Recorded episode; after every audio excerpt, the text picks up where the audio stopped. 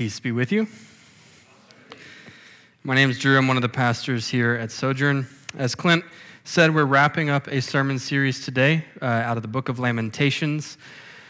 The book of Lamentations was written shortly after the destruction of Israel's capital city, Jerusalem, by the Babylonians. And this book is comprised of five poems, each poem lamenting Israel's ruin. Have you ever wondered why there's so much poetry in the Bible? Nearly 27% of the Bible's verses are poetic in nature. In fact, only seven of the 66 books of the Bible contain no poetry. More specifically, why do you think Jeremiah, the, the poet here in Lamentations, decided to write this book in the form of five poems? You can answer. I'm kidding, you don't have to answer. I will answer. Uh, writing poetry requires mindfulness. It requires that we sit with our thoughts and emotions until they form themselves into words. And so poets are in tune with their internal and external worlds. They use external images and metaphors to express internal realities more accurately and more acutely. And when we're hurting, this exercise offers powerful healing qualities. In fact, um, some psychotherapists actually prescribe poetry as a way to process pain. Some studies suggest that creative writing in this way can improve social, emotional, and sometimes even physical health.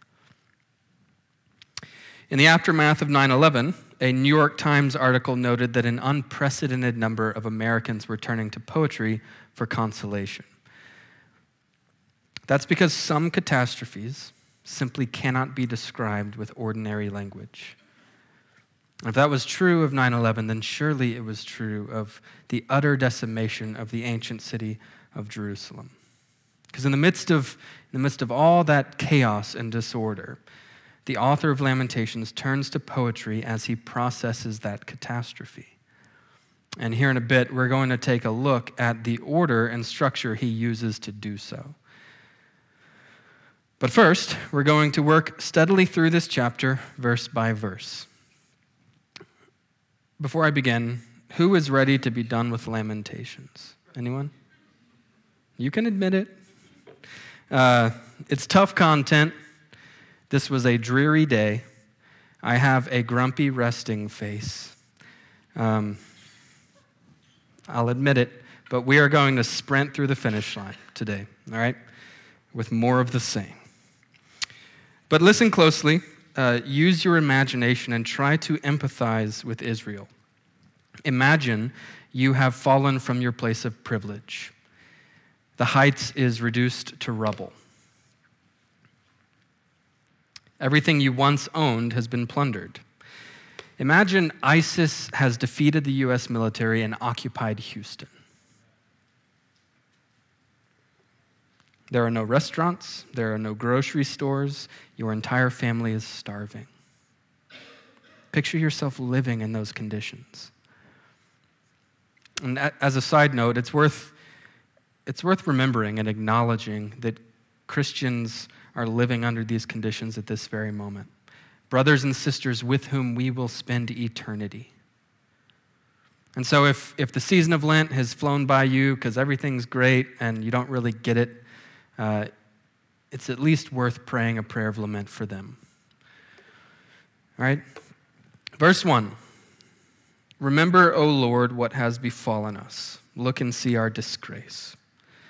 The first verse serves as an introduction to the chapter, and the, the poet prays, asking God to consider Israel's affliction. We're supposed to understand that this entire chapter is addressed directly to God. So everything that the poet says is to God. Verse 2 Our inheritance has been turned over to strangers, our homes to foreigners. So this, this land of their inheritance has been turned over to foreigners and pagans. If we, if we jump back in the story, God promised this land to Abraham. God saw to it that the people of Israel would get this land and occupy this land and own this land. And now they've lost it. Verse 3 we have become orphans, fatherless. Our mothers are like widows. Israel, uh, they become like orphans and widows. They are utterly helpless in material need with no one to provide for them and no one to protect them. Widows and orphans. Verse 4 We must pay for the water we drink. The wood we get must be bought. So they're required to purchase the basic necessities that they previously owned. They're having to buy back what was taken from them. Verse 5 Our pursuers are at our necks. We are weary. We are given no rest. They are constantly under threat of attack, sleeping with one eye open, which is exhausting. All right, verse 6. We have given the hand to Egypt and to Assyria to get bread enough. And this verse is actually very telling. It reveals just how faithless the people of Israel had become. Because God had always provided their bread. But they have resorted to begging for bread from their enemies. And not just their enemies, these are their former captors and masters. And so they are, rather than trusting God for bread, they are voluntarily enslaving themselves again. In fact, in verse 8, we see that they've become even lower than slaves. Babylon's slaves are ruling over them, which adds insult to injury. Rather than trusting God for bread, they enslave themselves again. Isn't that what we do? We voluntarily enslave ourselves to money and sex and power. We, we give our hand to money and sex and power, ultimately because we do not trust God for our daily bread. When we come to believe that someone or something other than God has the power to grant us happiness and fulfillment, we come under the mastery of that someone or something. That is idolatry 101. And it doesn't just have to be money or sex or power.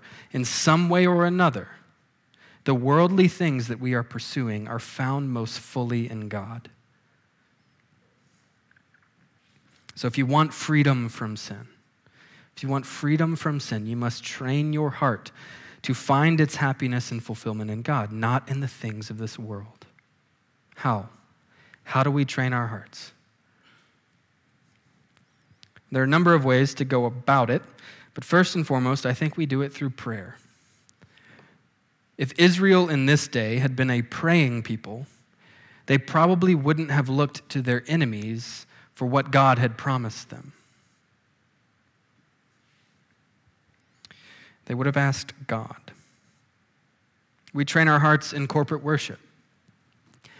Um, the liturgy we walk through week after week, prayers and songs and scripture readings, it's designed to train our hearts um, according to the values and rhythms of the Christian life. So we, we worship God, we confess our sin, we receive his forgiveness, we greet our neighbor, we hear from his word, we dine at his table, and then we're sent back into the world renewed. We train our hearts in community. The book of Hebrews instructs us to exhort one another every day that none of us may be hardened by the deceitfulness of sin. In other words, we have a real spiritual responsibility to one another. And this spiritual responsibility has eternal ramifications. So when we exhort one another or rebuke one another in love or point one another back to Christ, we are corporately, collectively training our hearts to find their happiness and fulfillment in God. We could go on. But if we want freedom from sin, we must train our hearts to find their happiness and fulfillment in God, not in the things of this world. Verse 7 Our fathers sinned and are no more, and we bear their iniquities.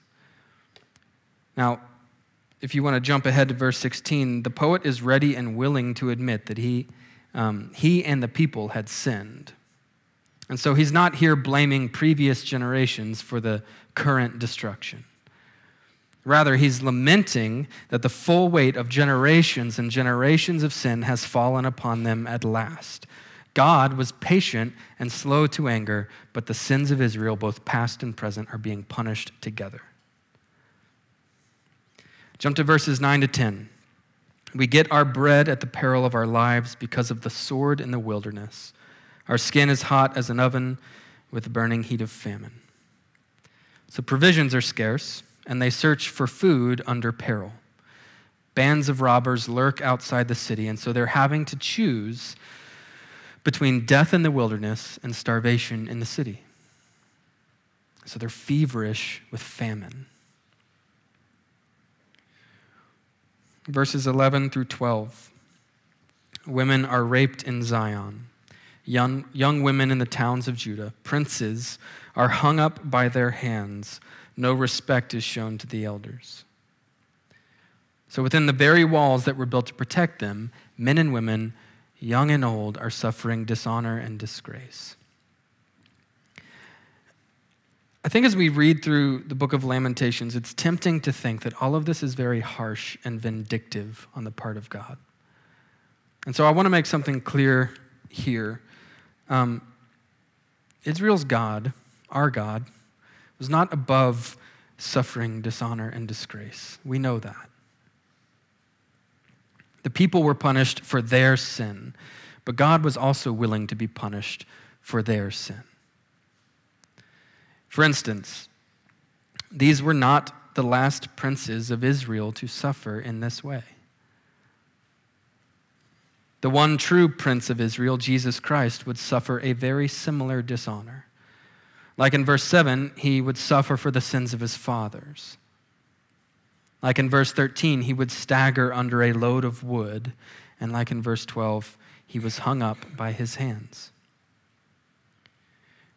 And so, in the end, God did not stand aloof as his people suffered. Deism is the belief in a God who does not intervene in the affairs of this world. That is not the Christian God. The Christian God does intervene in the affairs of this world, and when he does so, it is glorious.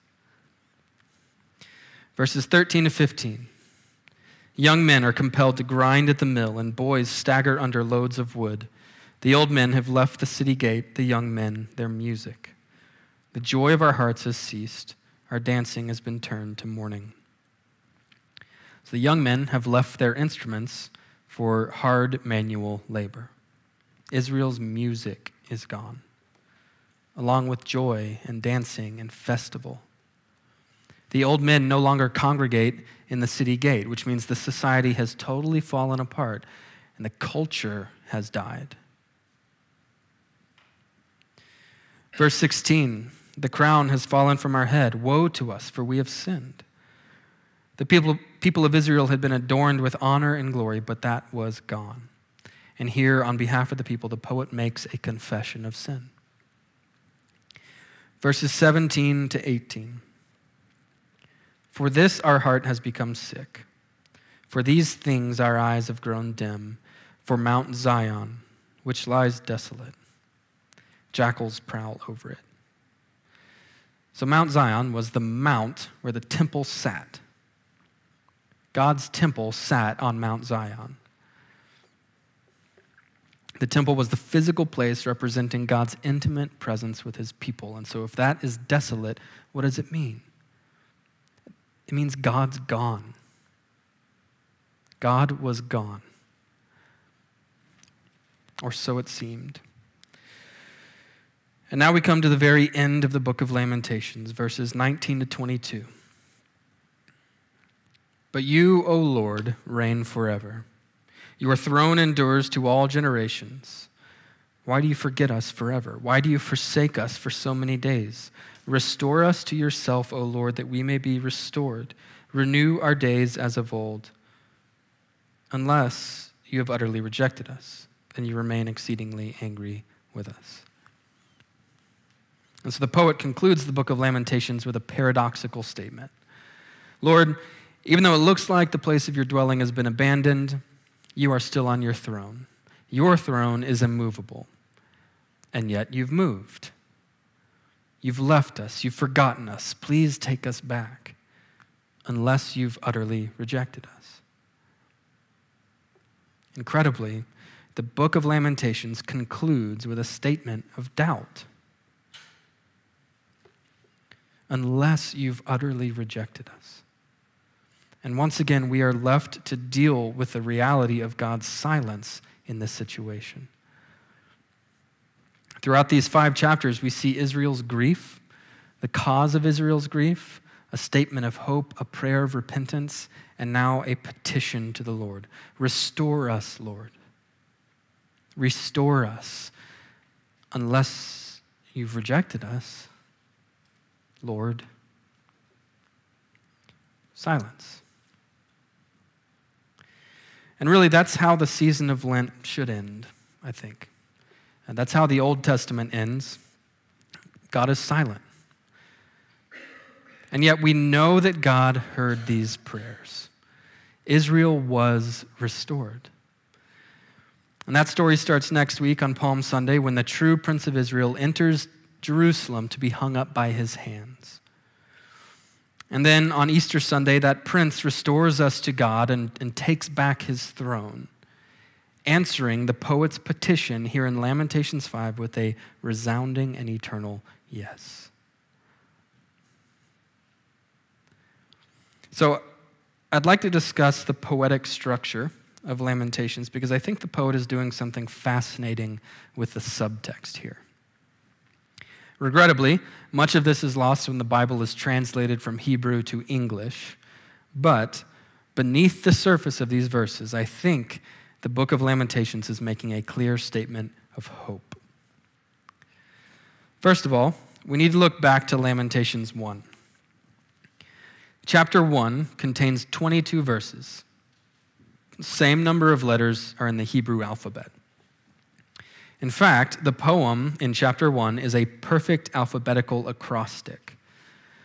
In other words, verse 1 begins with the first letter of the Hebrew alphabet, verse 2 begins with the second letter of the Hebrew alphabet, verse 3, and so on 22 verses, 22 letters in order. Got it? So clearly, the poet has submitted himself to a rigid structure. Why? We've already discussed the power of poetry in helping us to process painful circumstances, but I think there's more to it than that. I think he's telling us something more. In the Bible, the alphabet represents totality. Proverbs 31 is an alphabetical acrostic presenting the total package woman.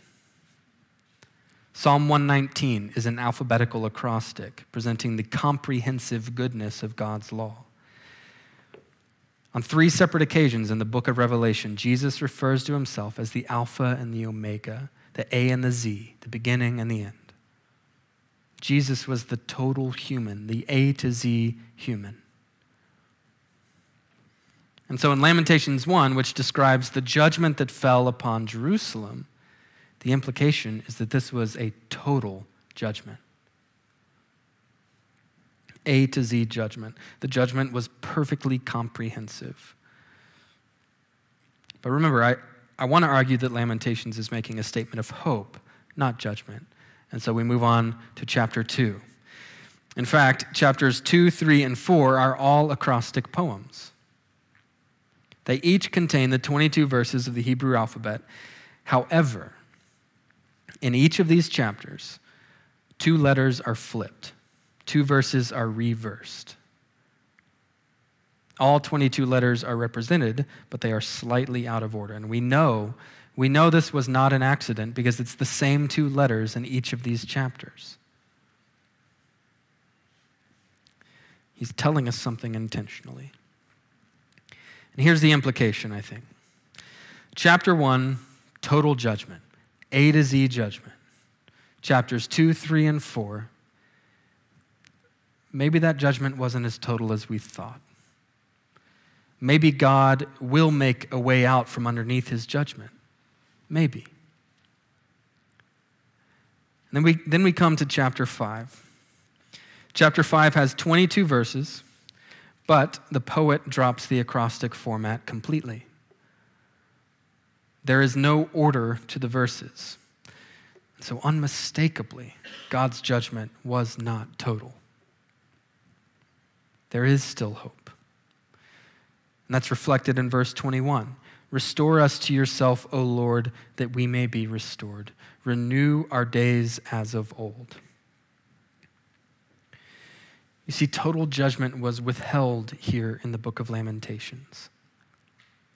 even in the midst of what looked like total judgment and total destruction, there was an element of patience and long suffering on the part of God. In fact, it wasn't until the crucifixion of the alphabet made flesh, Christ, that total judgment was pronounced upon the sins of God's people.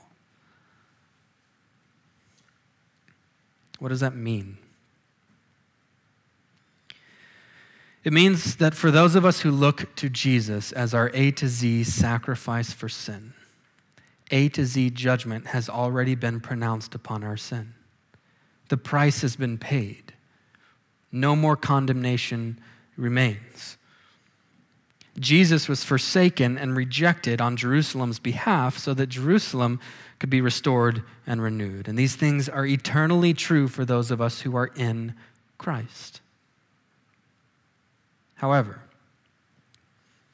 it also means that for those who reject Jesus, A to Z judgment remains a future reality. It's coming. And that's not the most popular of messages, but if you do not look to Christ for salvation, total judgment still looms over your head. God is still patient and long suffering. The door is still open. And in Christ, He has provided a way out. He didn't have to do that. God was gracious to provide a way out for us. But the consuming fire of judgment is coming, and, and we shouldn't play with that. We should all trust in Jesus as our A to Z sacrifice at this very moment, myself included. Trust Him. As Thomas Scott wrote, various tribulations may make our hearts faint and our eyes dim but our way to the mercy seat of our reconciled God still is open. And we may beseech him not to forsake or forget us, and plead with him to turn and renew us more and more by his grace, that our hopes may revive and our consolations abound as in the days of old. For the eternal and unchangeable God will not utterly reject his church or any true believer, whatever our trials, fears, or lamentations may be. Let us then, in all our troubles, put our whole confidence, whole trust and confidence in His mercy. Let us confess our sins and pour out our hearts before Him. So, the judgment, the judgment Jerusalem suffered was horrific. So horrific that it could not be described with ordinary language. But the judgment Jerusalem suffered was neither final nor total. God has proven himself to be a patient, long suffering judge. And he has provided a way out through Jesus Christ, his Son. And either, either we let Jesus take our punishment, or judgment is still coming. So let him, let him take your A to Z judgment, and then look with hope to Easter Sunday because by the resurrection of Jesus Christ, he accomplished our restoration and renewal. Our restoration and renewal. That's the very petition of Lamentations 5. Let's pray. Father, thank you for your word. Thank you that um, you deal with us in reality. Um, this world is fallen, this world is broken, and we suffer often. And it is good to have portions of your scriptures that meet us there. So thank you for the, for the comprehensiveness of uh, your word to us.